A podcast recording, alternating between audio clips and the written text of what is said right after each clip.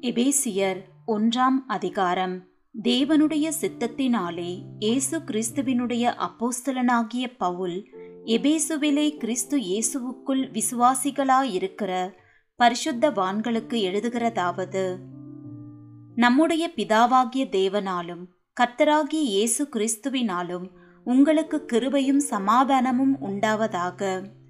நம்முடைய கர்த்தராகிய இயேசு கிறிஸ்துவின் பிதாவாகிய தேவனுக்கு ஸ்தோத்திரம்.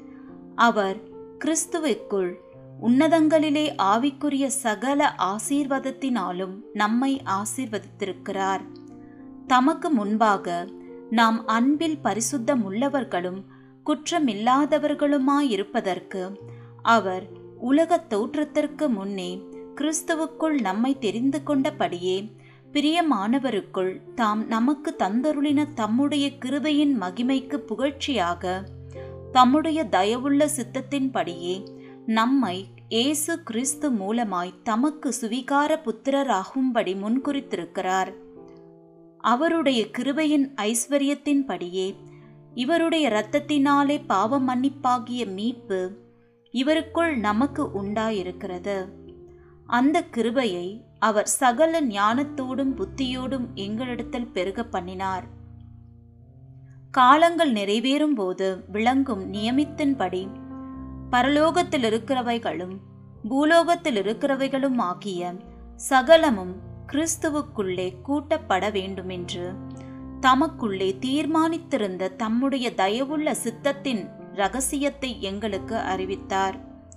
மேலும் கிறிஸ்துவின் மேல் முன்னே நம்பிக்கையாயிருந்த நாங்கள் அவருடைய மகிமைக்கு புகழ்ச்சியாயிருக்கும்படிக்கு தமது சித்தத்தின் ஆலோசனைக்கு தக்கதாக எல்லாவற்றையும் நடப்பிக்கிற அவருடைய தீர்மானத்தின்படியே நாங்கள் முன்குறிக்கப்பட்டு கிறிஸ்துவுக்குள் அவருடைய சுதந்திராகும்படி தெரிந்து கொள்ளப்பட்டோம்.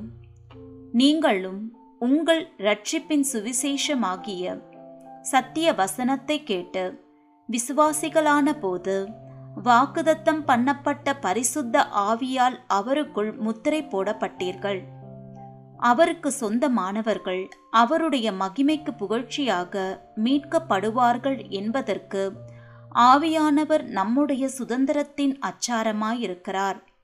ஆனபடியினாலே கர்த்தராகிய இயேசுவின் மேல் உள்ள உங்கள் விசுவாசத்தையும் பரிசுத்தவான்கள் எல்லார் மேலும் உள்ள உங்கள் அன்பையும் குறித்து நான் கேள்விப்பட்டு இடைவிடாமல் உங்களுக்காக ஸ்தோத்திரம் பண்ணி என் ஜபங்களில் உங்களை நினைத்து நம்முடைய கர்த்தராகி இயேசு கிறிஸ்துவின் தேவனும் மகிமையின் பிதாவுமானவர் தம்மை நீங்கள் அறிந்து கொள்வதற்கான ஞானத்தையும் தெளிவையும் அளிக்கிற ஆவியை உங்களுக்கு தந்தருள வேண்டும் என்றும் தாம் நம்மை அழைத்ததினாலே நமக்கு உண்டாயிருக்கிற நம்பிக்கை இன்னதென்றும் பரிசுத்தவான்களிடத்தில் தமக்கு உண்டாயிருக்கிற சுதந்திரத்தினுடைய மகிமையின் ஐஸ்வர்யம் இன்னதென்றும்.